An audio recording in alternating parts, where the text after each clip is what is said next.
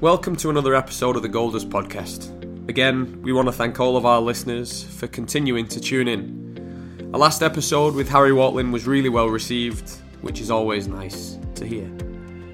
Before we introduce today's guest, we do want to point any new listeners in the direction of our two books Goldust How to Become a More Effective Coach Quickly, and The Lone Wolf, a story about assumptions, authenticity, and action. Now, for today's guest, here's a little snippet of what to expect. You know, there are educated people not intelligent and intelligent people not educated. We have to get our head round what are we trying to do in society to drive character, to enable them to have the awareness with their skills of life in any industry to create a better society by helping and adding value to others. We're excited to welcome Steve Sallis onto the Goldust podcast. Steve is a teacher, a coach, mentor, speaker, and author of the excellent book Educating Football. He's worked in education for over 20 years, including as a vice principal, transforming the environments he's been a part of.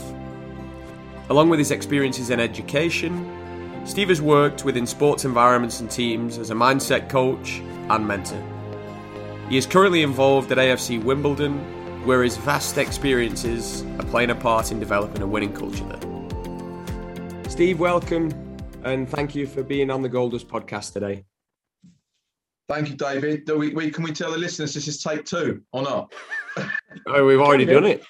We've already done it. We'll we'll move on swiftly on that one, but thanks for thanks for throwing me under there. My pleasure. Thanks for having me, gentlemen. I'm looking forward to uh, the next sort of 60 minutes of deliberation. Yeah, of course. So, Steve, to us, gold dust is about sprinkling particles of knowledge to help people. What does gold dust mean to you? Um, well, I was thinking about this when you sent it to me. I think it's actually quite subjective, to be honest. I think it just depends on on the perception of the language. But if if we want to simplify it, probably knowledge that people haven't previously been able to access. Uh, I mean, access either they may have known it and may have not been taught it properly before, or they may not have known that sort of nugget of information before. So, sort of anecdotally, probably two strands there, mate. Let's delve in a little bit around your past. You're a, a former deputy head teacher. You've worked with the England under 15s national squad. You support several Premier League players, uh, Football League players, and business leaders you do teacher training and school CPD. Now, easy for us to sort of decode what's going on, but can you explain what you do? And uh, how did you get into that type of work? Well, to be honest, gents, I was probably always already in it in terms of the schools that I worked in, which were all special measures schools. So, school improvement, when you get Ofsted, obviously in the UK, they grade you, you know, outstanding, good, uh, requires improvement or unsatisfactory. So when I entered four schools, I entered four schools that were were perceived, by the way, I say that you know tongue in cheek lightly as well, that as failing. So you learn um, about school improvement pretty damn quick, and that's at departmental level, that's at an operational level in the classroom, that's at middle management level, and then at senior management level, which was always my journey. So believe it or not, you know, people see the glory of Instagram and social media, but I've been doing this sort of 20 over 20 years, 25 years, and, and all of my skills is, is really implemented um, from school strategic processes. So I think that um, my business model was almost organic, yet pretty fluke. Um, what I mean by that was I, I was always weirded out with one teacher in the corridor changes lives, and then the corridor teacher down the next corridor is not in a rude way, pretty damn useless. And I was like, those two teachers have got exactly the same qualifications. I was like, how does that happen? And so very early in my in my career, I was surrounded by, you know, it was the biggest school in London, 2,800 kids. It was a failing comprehensive. But my old my old head of PE, Jake Reed, who's an absolute legend, called our PE department a school within a school, meaning that we know all this language, control the controllables. We can't control what goes on externally, but we can control what goes on when those kids walk down to the sports hall. And by the way, 12 classes at a time. So it was, um, you know, even the kids lining up was was absolute chaos. So we had to uh, adapt pretty quick. We had to evolve. We had to teach great lessons. And the final thing I'll say about this, if you didn't teach great lessons, you get found out because the kids in South London would just tell you you're rubbish. So linking to the answer of what is my business model, my business is based around self-awareness because without that we're doomed. Um, and therefore, um, number, you know, I've got like a five-step process to my business, and step one is is get yourself in order, really. So I hope that sort of made a little bit of sense. Well, your mantra is we will make you think differently to ensure great results. What is it that you do to actually help people think differently? Well, I'm I'm very theoretically and research based, gent. So, and the reason I am, and I'll say this in my book, I've sat on the other side of teacher training for 20 years, and people have talked at me so badly so many times. Honestly, the quality of the teacher training over the years is shocking. And they've sat at me and they've said, You've got to do it like this. And I'm like, Well, that's not relevant to my children. You've got to teach like this. And I'm like, That's not relevant to my environment. So I was always really mindful of not being the person with the answers, but the questions, because how, how can I have the answers for kids in Brazil or China or Africa or Scotland who I work with at the FA there with their communities and their and their kids or players? And I can't do that. What I can do is provide a toolbox that solicits some research now around metacognition around meta learning. Um, I know they sound posh terms, but they're game changers to, to teach the learning industry. So I think that um, the reason I try and get away from that, if I do a keynote speech, and a lot of my keynotes quite like, you know, I've got some serious customers now. So I don't want them coming away from saying, oh, yeah, I'm not having Steve Sallis. He doesn't know what he's talking about. If you don't like me, no problem. You can't not like my research toolbox. So I think really, David, that's that's really the game changer for me is that I I really do read a lot, and then I'll try and apply this opinion to actual facts. What we'll intend to do on the podcast, Steve, is delve into that what that toolbox looks like. But prior to doing that, you know, when you're working with groups, either in business, in a sporting setting, classrooms, how do you know where to pitch your content first? And then what lets you know you've got it right? It's a it's a quality question, Keith. Um, I think you know when you got it wrong as well. I think you're learning from that. Again, linking to self awareness. Oh, I know I keep going on about my experiences in schools, but guys, they were so tough. If you're not if you're not delivering, the kids will just say you're rubbish, right? So pretty damn quick, you're learning. You know, You're reflected in the car, going, "I'm not delivering." You know, and I, in my business model, I've got something called "Are you the downgrade?" I suppose I was obsessed as a school teacher to not be the downgrade teacher, not be the person that, you know, I say every 15 year olds have a best teacher. So if you don't do what the best teacher's ever done, then you're downgrading those kids' eyes. So you've got to upskill yourself at a rapid rate. Um, so yeah, I've sort of sort of lost you on that question, really, to sort of lost my way. But um, just say the question again for me. I will. It's when you work with groups, sports, teaching, classroom environments. How do you know where to pitch your content? Yeah. I, what I lets you that. know you've got it right? Yeah, I get that wrong quite a bit. To be fair, I can't I can't deny that. I think I really changed my tonality and group environments, individual environments, one to one. I beg the Wimbledon players right right now. I beg them if they don't understand something that I say, I'm begging them, please let me know. So that's the first thing, like basic bread and butter delivery, the empathy, the, the self awareness of my own behaviors. Um, honestly, I used to beg the kids, if you don't understand this something, I used to say to them, please let me know. You know, and then and therefore, obviously, you know, a lot of kids are wearing armor and they're not really sure. So then you've got to build trust. And as you know, that takes at least six to 12 months with colleagues or kids. So yeah, it's also not that easy. But on a on a more strategic level, gents, the assessment for learning stuff that happens in schools, the formative and summative assessment is a game changer, really. So, what do I mean? Formative assessment to inform the learner, you know, what went well and even better ifs. And summative assessment is looking at all the data and really, you know, looking at trends of data over over 2,800 kids is quite quite uh, challenging, but you, you learn how to do it. So I think a balance between, you know, um, yeah, balance between types of assessment methodologies really the the um, research stuff that really adds value to human performance obviously having an awareness of environments that we work in can help influence positive behavior which in turn facilitates effective learning. But from your toolbox of strategies, what can you share with us that may help us in classrooms, dressing rooms, boardrooms, and sports environments? I want to um, give your listeners attention to behaviour for learning.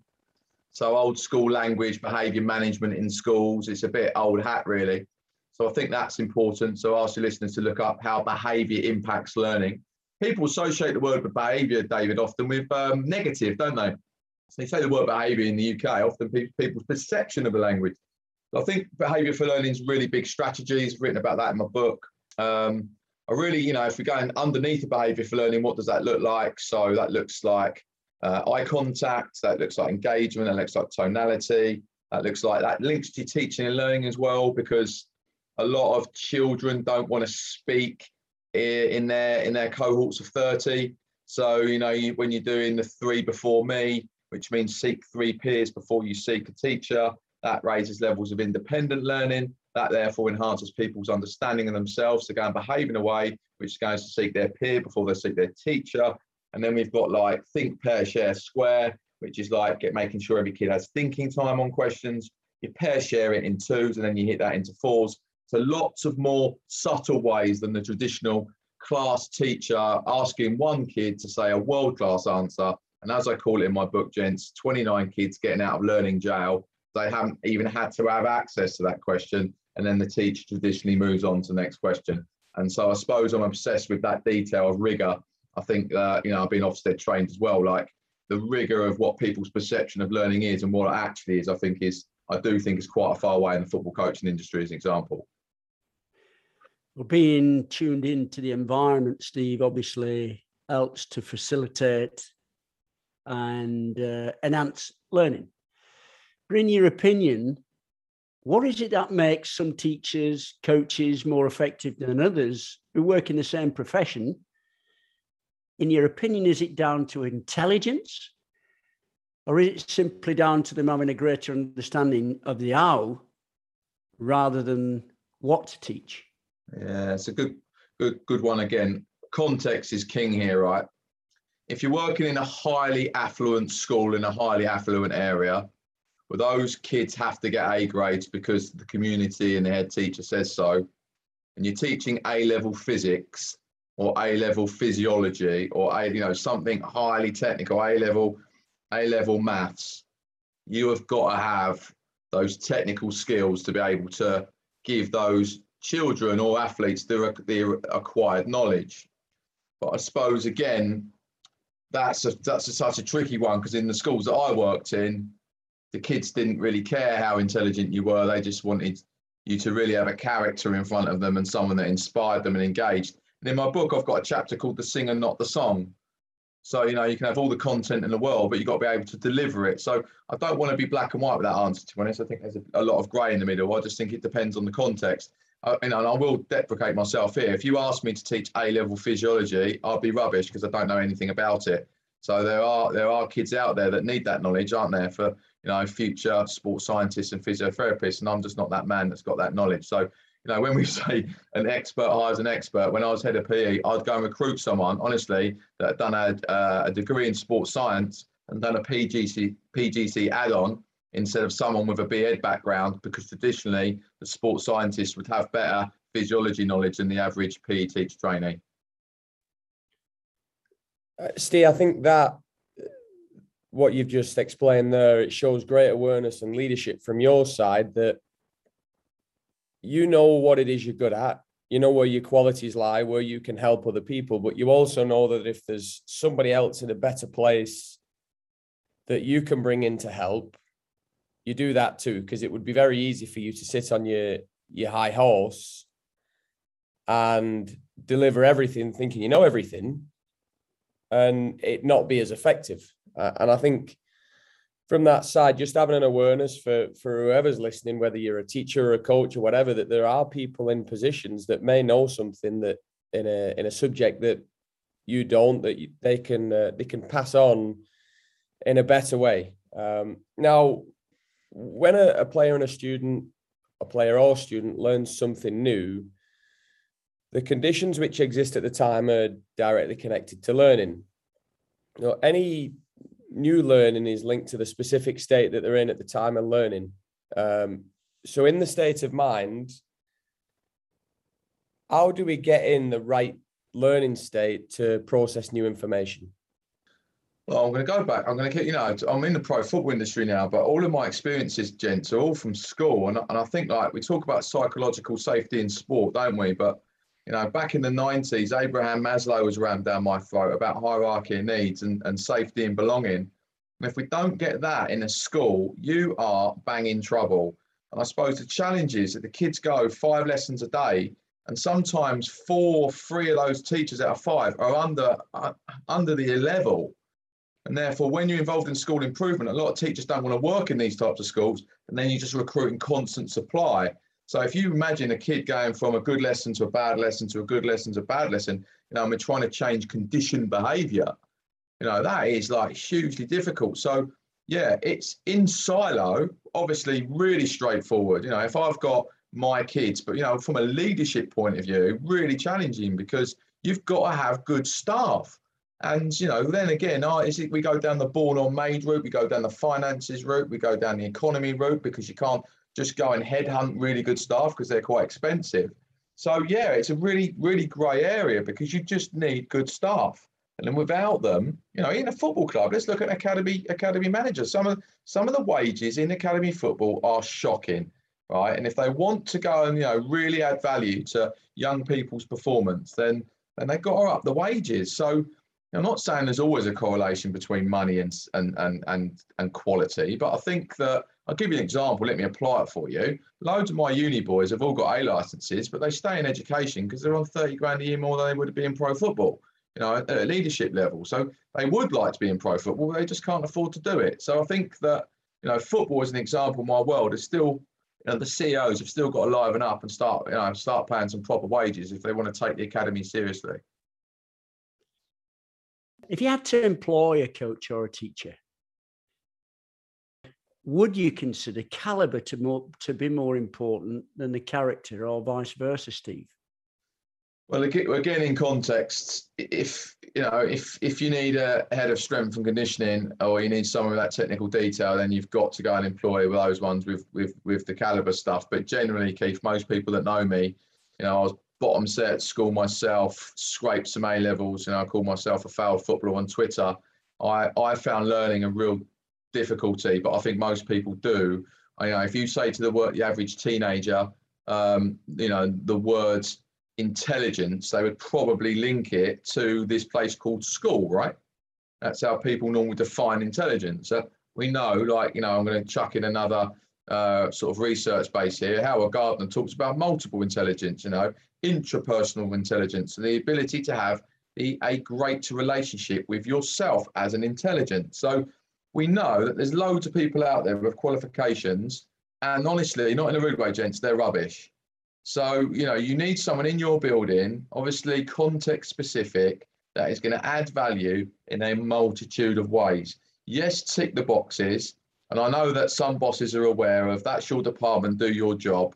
But I can't work like that. And I never have. Like, you've got to be interdisciplinary in every single way that you work. You've got to connect with your people professionally and personally. Personally, you've got to, of course, add value under your your outcomes and KPIs. But in, in pro football, which is such a dynamic place, you can't be silo in, in this world. You know, we call it the four corner model, right? But as you know, they are so blended if, if used effectively, it's unreal. What's the secret to being a great coach or teacher, someone that's a, a positive influencer and that people remember and refer back to? You you talked about it a little bit earlier on about every 15 year old probably has a favorite teacher. And I know sometimes that is just because it was the favorite subject, but there's generally a reason behind why they have that person, why they chose that person as the favorite. What what do you believe that is? I'm sure you two are aware of this saying. Uh, you won't remember what a teacher taught you. You remember how they made you feel, right? But guys, like for me, that's really 70s. Like, you know, my job, what's your job? A teacher. Okay, teach a kid stuff. teach a player stuff, whatever it is in your toolbox as a practitioner, teach them something. Because how depressing that you have a, a, player with you for five years and they remember you as a really nice person, but you didn't technically teach them anything to make him better. Now, let's just spin this around 180, right? Um, you're, you're a teacher with subject knowledge. You teach a kid or an elite athlete something, they get better, they perform better, then they like you because they perform better because you taught them something. So I think that's where we need to be. Like being nice is for gents, it's quite standard, isn't it? Like being sincere, empathetic, and genuine. But like our job is to teach people stuff, and whatever that stuff is, that could be economics, business, art and design, football, leadership. We've got to add value to people's processes, you know, over time. And that that for me, that's what a leader does. And by the way, a leader, finally, a leader is, is also, you know, aware of what they don't know. And that's when they go and get people to tell them what to do. It's a great response in regards to where we can stereotype people to be able to deliver certain things doesn't necessarily mean that what they're doing is hitting the sweet spots and they're effective at teaching or coaching the specific subject. So if you were to get two coaches or teachers delivering the same sessions, I think it would be a true or a fair assumption that we may get, they may get completely different outcomes. The saying, Steve, it's not what you say, but what people want to hear comes to mind here. But what does this mean for you? Well, two, when I read the question previously to this call, it, it stood out after about half a second because it just meant alignment and misalignment, Keith, to be honest. You know, and with with alignment, we've got clarity, and with misalignment, we've got chaos. So the key to effective learning again. So if you know, it's interesting again. I'm not I'm not football uh, industry bashing, but football just calls it coaching, right? But the education system calls it teaching and learning. So, like, you know, again, trust me, what's this space? I'm waiting for the football industry to start calling it coaching and learning. Because what the coaching, you know, my, my, my favorite ever one liner, gents, is just because you taught it doesn't mean to say the players learnt it. If I had a pound for that being the biggest gap in the football industry, where coaches are saying to me, Sallis, Sallis, I've taught that, I've coached that. Well, you've coached it, but they haven't learned anything. So again, aligning what's said and what's heard in terms of the soft skills, you know, it's very complex. That soft skills of me begging the players at pro football, I'm begging them, gentlemen, please, if you don't understand something, don't blag it. Please don't blag it and go, yeah, I understand. Just pull me and say, Sallis, I don't understand anything that you're talking about. And actually, earlier when you talk about how do I pitch things, the challenge for me is as my tool toolbox gets bigger, I've got to be really careful that I don't overpitch content. And to summarise that, I was in a meeting with two deputy heads on Monday, uh, speaking about school CPD I'm delivering in January. And I was going through all my content, what you want, what you don't want. And one of the deputies went, look, that's way too complicated for our school staff on session one. We need to implement that session two. That's great feedback from the deputy head because I probably would have included it. Because the, you know, from a coaching perspective, time is of the essence. Lots of coaches, academy coaches, they've got, if we look at it age now, so we've got players from under 12s, maybe, as just as an example, when they get taken on at that specific age, leading up to the next few years, they're taken on for two years. It's two year contract. And then beyond that, Steve, we've now got scholarships, we got pro contracts. So time is of the essence. So to be able to facilitate effective learning and to be able to dissect and appreciate what's taking actually taking place in front of us rather than teaching what we believe to be a program or do you have any thoughts around yeah we've got a topic that we need to deliver but what are we are we coaching it for? Are we coaching it for their need or are we coaching it to actually facilitate what it says on a program yeah keith it's an unbelievable question i'm going to tell you why teachers have caused havoc in the football industry right? They've also really added value in the football industry. Let me explain. Academies are now following a syllabus. Academies previously didn't have a syllabus, right? Now the reason syllabuses existed was because it means it means that the blaggers are getting found out because they can't just roll in on a Thursday night a part-time coach and deliver a session which they feel you know is a safe, easy, lazy session. So what what the what the structure does and the scheme of work does is give a structure. But the problem, the difference between football and schools is you have a syllabus in schools because you have an exam in nine months, but footballers have an exam every Saturday. So the content and learning is totally different. So what you see and smell as a coach, right? Obviously, oh, I can't do counter attacking, even though we didn't counter attack well on Saturday, because the tick box syllabus says I've got to do this. So we've lost the plot a little bit in football, not in a rude way. Like people have gone, oh right, yeah, we've got to have a syllabus. But when actually any expert knows that you use a syllabus as a framework, you don't follow it like a robot. But there's still clubs having to tick boxes because the rule book says so. So please don't think again I'm, you know, being wacky for my ways. But like, come on, like football's not the same as school. So you've got to smell it in front of you, what's going on. And and in terms of learning, you know, revisit that at the earliest possibility and the earliest opportunity and not teach what the textbook says. But that, anyway, welcome to my world. That's my opinion. I think that Steve comes with experience too of getting it wrong and also getting it right, but getting a feel of the environment. Because um, I, I, I do have to agree, you, you can put a syllabus or a curriculum in place I think for probably less experienced people, it gives them something to go off. And I think sometimes they need that structure because otherwise they would be doing that part time, turning up, just doing the basic, basic, stood in a line, and everyone's, you got 20 kids behind them, taking one shot every 15 minutes. But the more it goes on, even even with sessions, do you coach the session or are you coaching the players within the session? Because they're realistically they're the ones that that we're there for. We want to teach them. And I I know you've mentioned about teaching, coaching. I, I think there's a similarity. I, you are teaching. You're in there to teach them. So we can give it a different term of coaching, but you are teaching. You have to go in there and help people learn. I think it's sometimes misconstrued that we have fancy sessions and we have to follow something when in reality you get a feel for it over time of what is needed and what is not. Yeah, I think the teaching and learning aspect has, has to be driven greatly in football. Though I, I keep going, you know, when you're developing people, you're developing their skills to maybe articulate themselves, deliver, facilitate good questions. But if we actually looked at the level of learning and the key to all of this gentlemen is measuring the learning. Like how you measure it is like you know again a challenge. I don't want anyone to think there's a concrete way.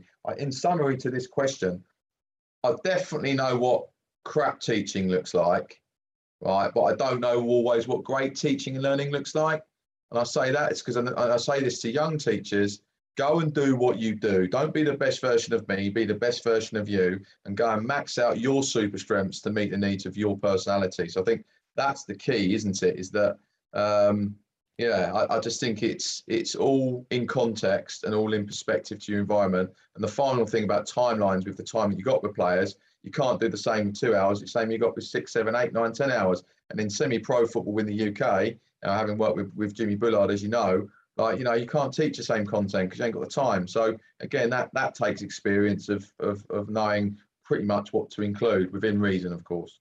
Mm-hmm.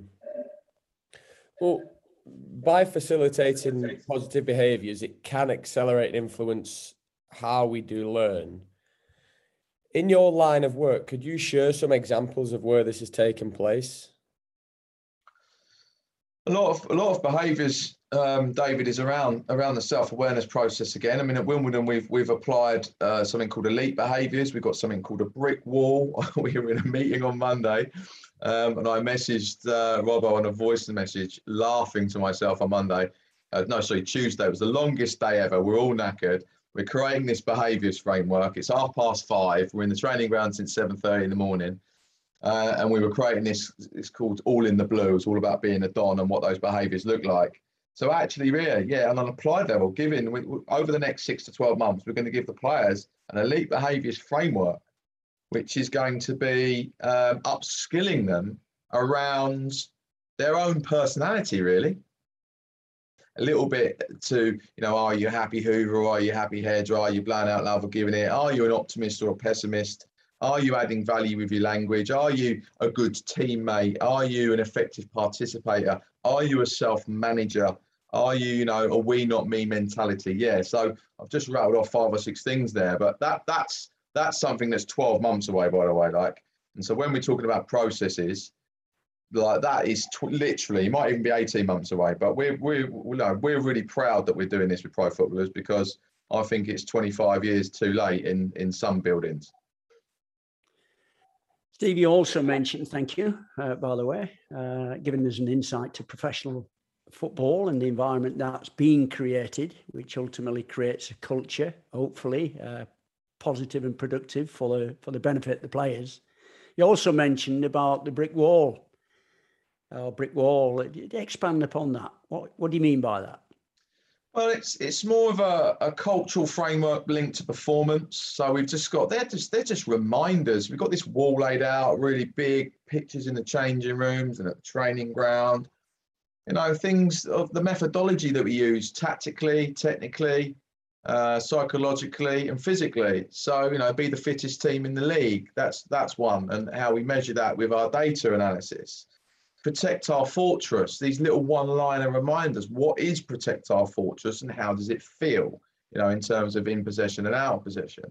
Um, so yeah there's just two examples of, of our brick wall. They're just they're just really the key to them is again a scaffold when people say did you play well we now have a set of criteria right in these 20 to 25 concepts about whether we did or we didn't and we're able just to be strategic with our measurement of our performances. Does that make sense? I mean, no, no football match is the same, but I think any coach would agree that you do have a set of principles which you have to adhere to in terms of your processes to try and get the outcome.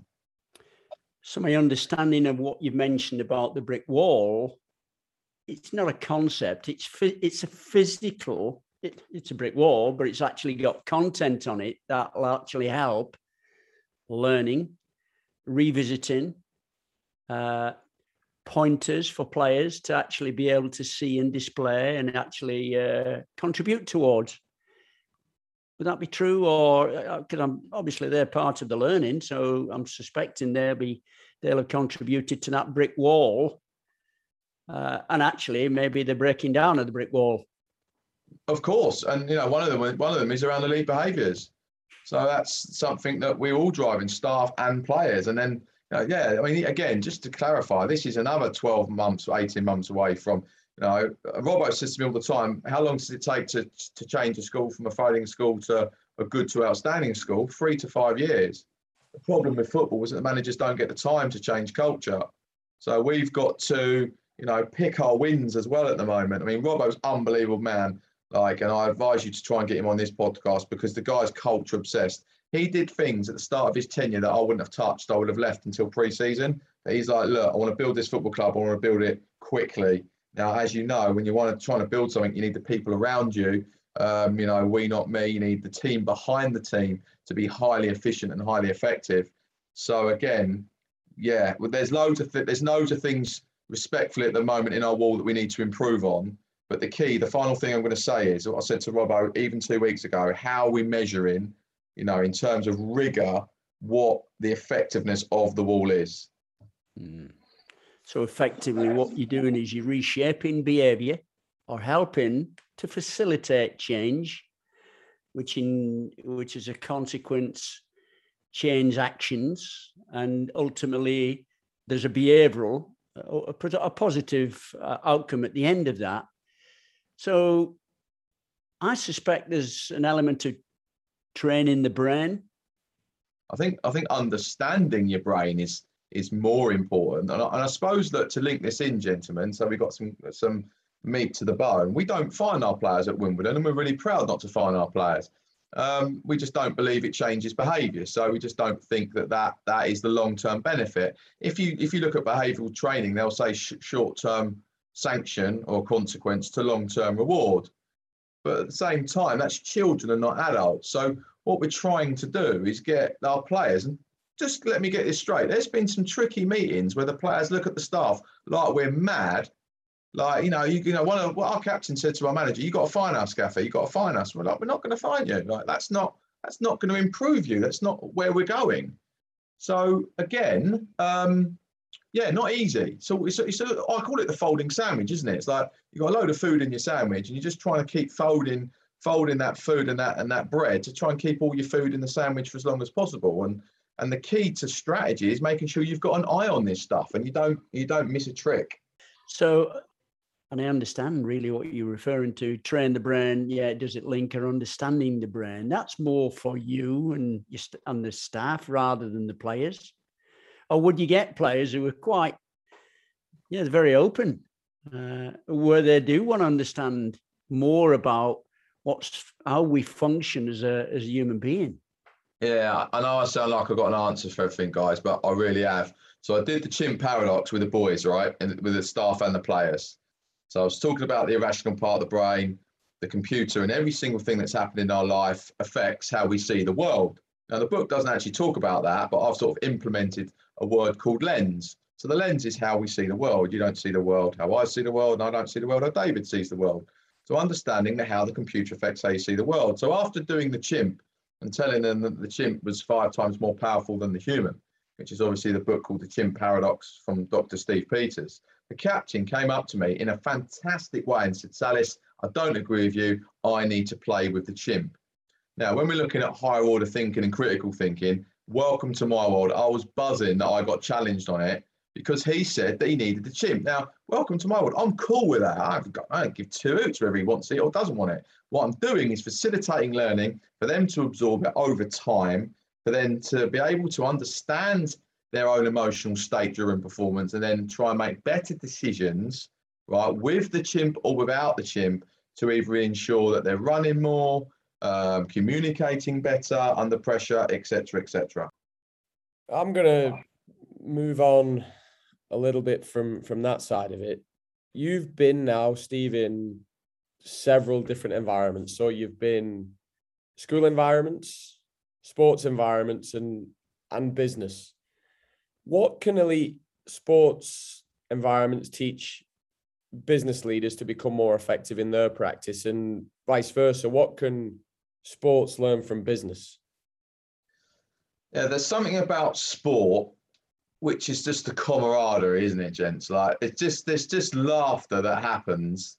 Like i don't know why it is. I don't know whether we can make fun of ourselves more. I don't know the social science behind it but sport can definitely teach business about when sport gets it right about we not me. Now let me apply this for the listeners that may be not involved in in team environments i was six when i played my first game of football and i came on left midfield and the ball went over my head and my left back was getting rinsed by the right winger and what do i naturally do at six i chase the ball and help out my defender we've got to be really aware that there's loads of people in society that have never, ever, ever been involved in team sports.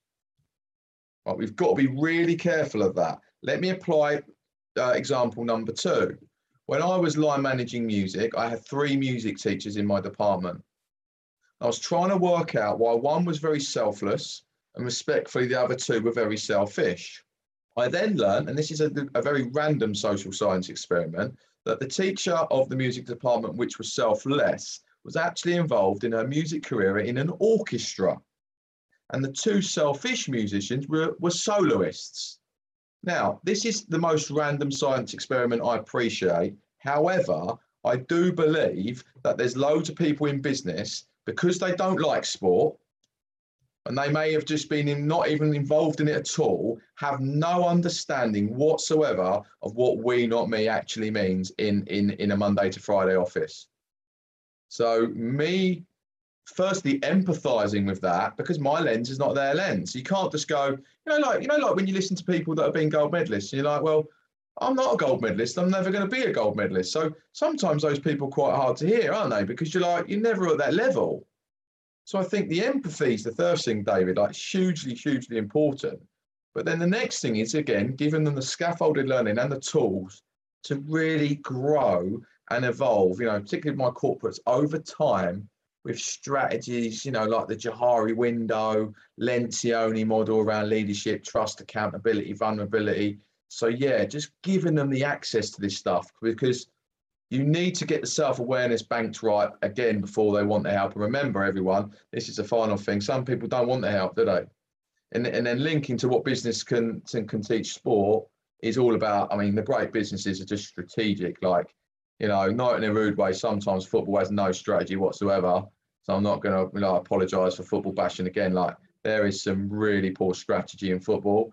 And the final thing, I'm going to mention a guy called Andy Bate, and I mention him on all my podcasts that I'm on. He runs Tarmac, who are the road builders, the whole of the UK. He runs the southeast region. He's the best boss I've ever ever uh, mentored or worked with for two reasons, and I call it in my book: prove yourself or improve yourself, what's more important, as in a question. So his Southeast region, gents, prove that they're the best region in the UK by results and data and outcomes. But where this leader is fantastic is that he improves his staff more than any other boss that I work with.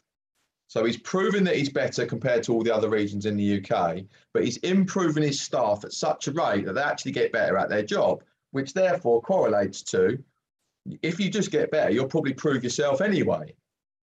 So I think that, yeah, I hope I probably waffled on the answer a bit, Dave. So sorry, mate. I think that, yeah, they teach each other both things, but I do think being in both environments has really helped me with with more clarity. Oh, absolutely. And another question to follow from it: What traits do you believe the high performing teams and individuals possess eh, across all environments? They know their super strengths. It's the first thing that's literally the top of my head. What are you brilliant at? I've got to bring in Pep here, right? This is I'm just guessing here about the science of Pep. Pep signed all these great individuals, and I imagine he sat them down and said, I'm asking you, I'm not telling you, I'm asking you to take 10% away from your individual game. And I'm asking you, please, can you put that 10% into the team?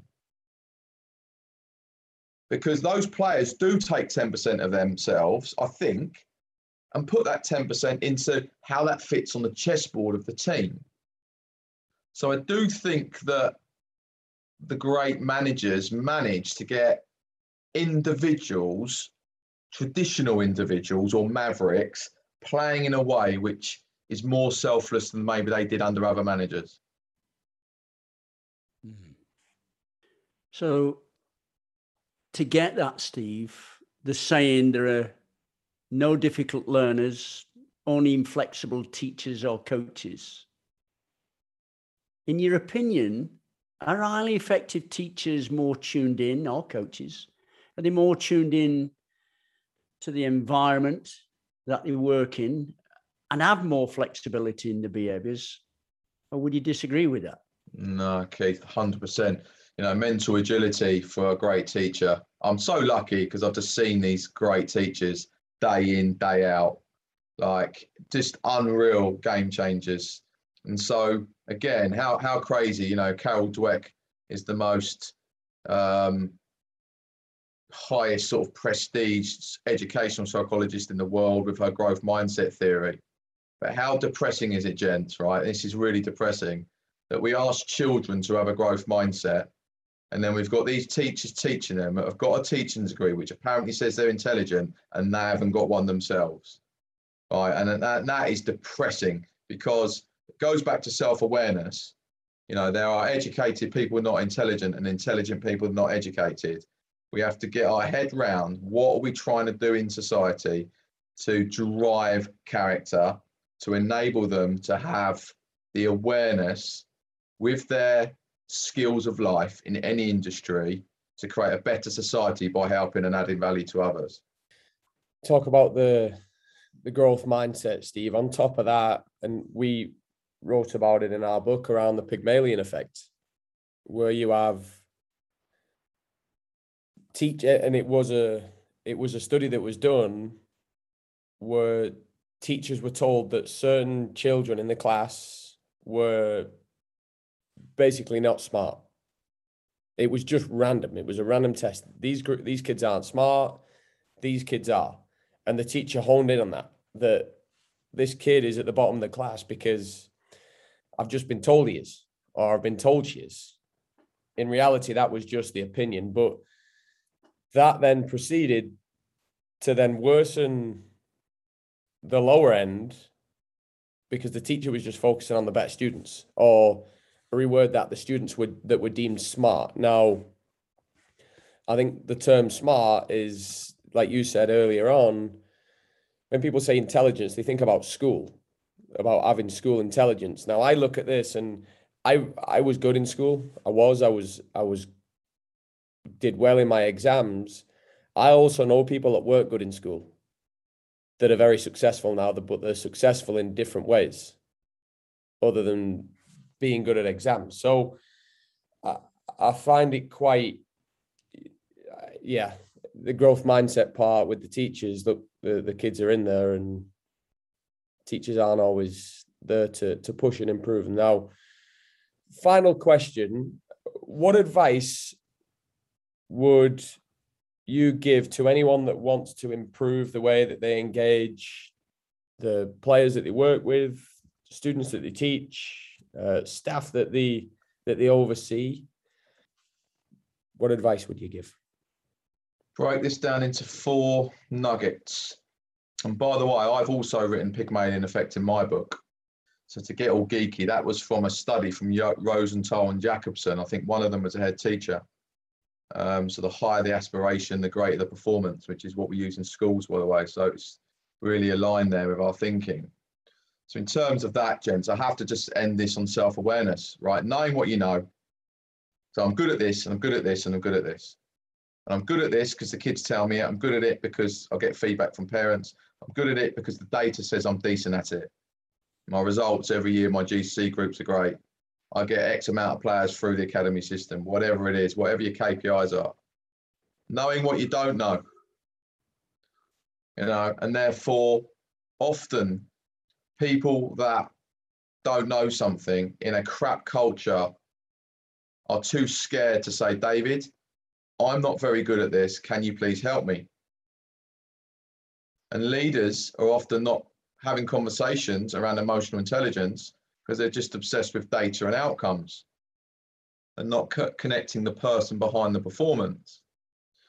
So I think that to simplify it, driving self awareness, putting self awareness on agendas, putting self awareness on CPD, looking at people's super strengths, looking at what they're brilliant at, having a development tool in your building where you're absolutely upskilling people with good CPD or don't you, you know if you ain't got CPD budget you don't have to do that. You just do triads you know three different people and then you put it in the strategy timelines to actually meet and the difference between education and football is that football, oh yeah, we'll meet next week. Now that meeting should have been organised three weeks ago, four weeks ago. That should have been organised at the start of the season.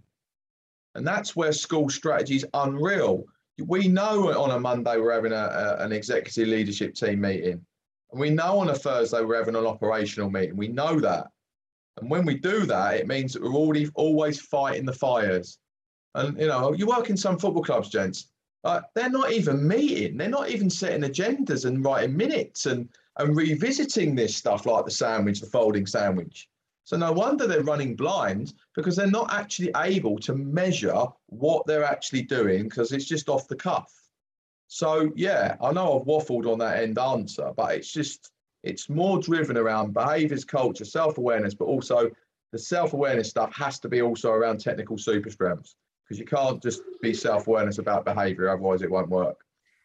I'm going to disagree with you, Steve, around you waffling. Uh, but I've got another question related to your response. You mentioned the term things that you, uh, I've written it down, knowing what you don't know. How do you know what you don't know? Well, I know that I'm rubbish at sports science and don't get involved in those conversations.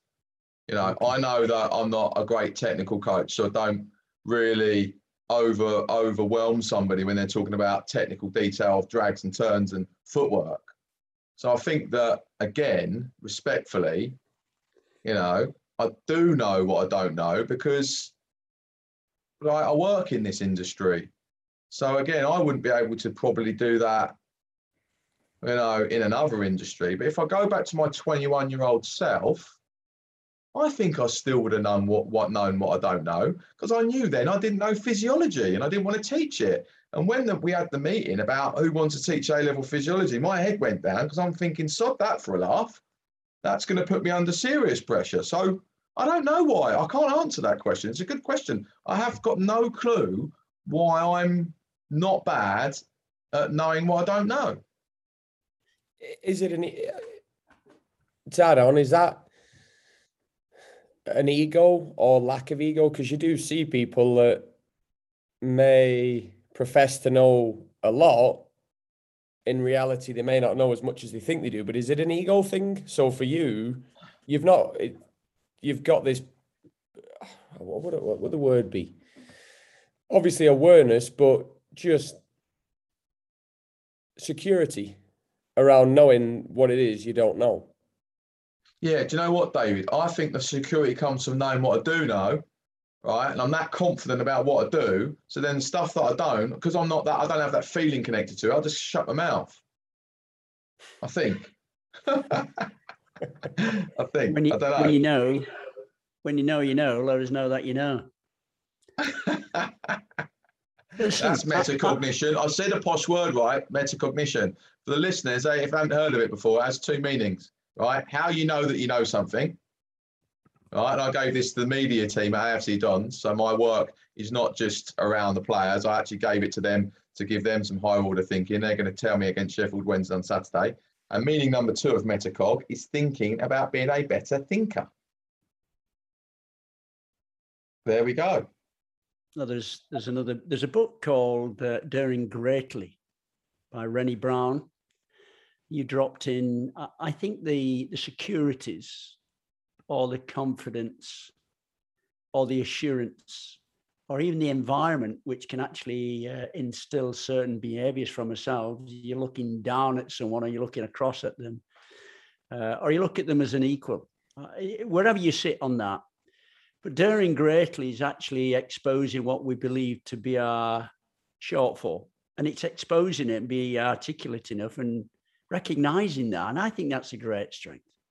It's wonderful to be able to share, particularly males, because I don't think we're very good at telling, sharing what we're not very good at, because we want to be perceived to be the the master of everything. And really we're we need we're just facilitating learning. And it takes a process and equally, it takes a group of people coming together as a collective to work in an alignment, both in mind and body, to, to achieve a set outcome. Uh, but what's very clear from where you were at is you're working towards, I say, a program. You've got something specific where what can be measured will be. And if it can't be, then you're working towards how you can get it closer to a, to some type of a, a success, whatever that may mean. Uh, the book that Steve's written, there may be another one coming out, but certainly it's called Educating Football. How teachers, coaches, and parents can develop a solutions mindset for the players. For anyone that's been listening to this podcast, I'd highly recommend it to them to go out and acquire it. Now, if anyone wanted to to reach out to you, Steve, how can you be contacted? Uh, a bit old school, gents, just by phone or email, really. Phone call, they can pick up the phone. I do I do get a lot of LinkedIn messages and, and actually I do genuinely try and respond to every single one. So LinkedIn's a good place for me to get to get through to me and obviously my socials uh, solutions mindset for Insta and just at Stephen Sallis for um, Twitter. But again, like if anyone wants to reach out for listening to this, you know, I, I say this very genuinely, the door is open. And I think the book, I need to share this before we finish. I don't sell the book on Amazon. I know I'm an absolute outlier and maverick for doing that, but I try to, if someone's going to spend 20 quid on my book, the least I can do is sign it So I'd rather honestly lose a bit of money from Amazon to try and make sure that the person that chooses to buy my book, I'm going to personally sign it. And I know that's a bit weird and it causes me grief because I've got to get to the post office once a week. But I think it's really important that I still remember eight years ago, I was a vice principal in a school and no one apart from the community of SE9 in South London knew who I was. Well, Steve, look, I got to thank you on behalf of my dad and I for coming on to the podcast today. It's been it's been excellent. Really enjoyed the conversation, and I have no doubt that there has been some gold sprinkled on this one today. So, thank you very much for your time. Thanks for coming on, and we'll uh, we'll look forward to speaking soon. Loved it, James. Thank you. Thanks for tuning into the Goldust podcast today. If you enjoyed this episode and you haven't already subscribed, please do so. Your continued support is highly appreciated, and it means so much to us knowing that the content that's being produced is providing value in people's lives. If you would like to know more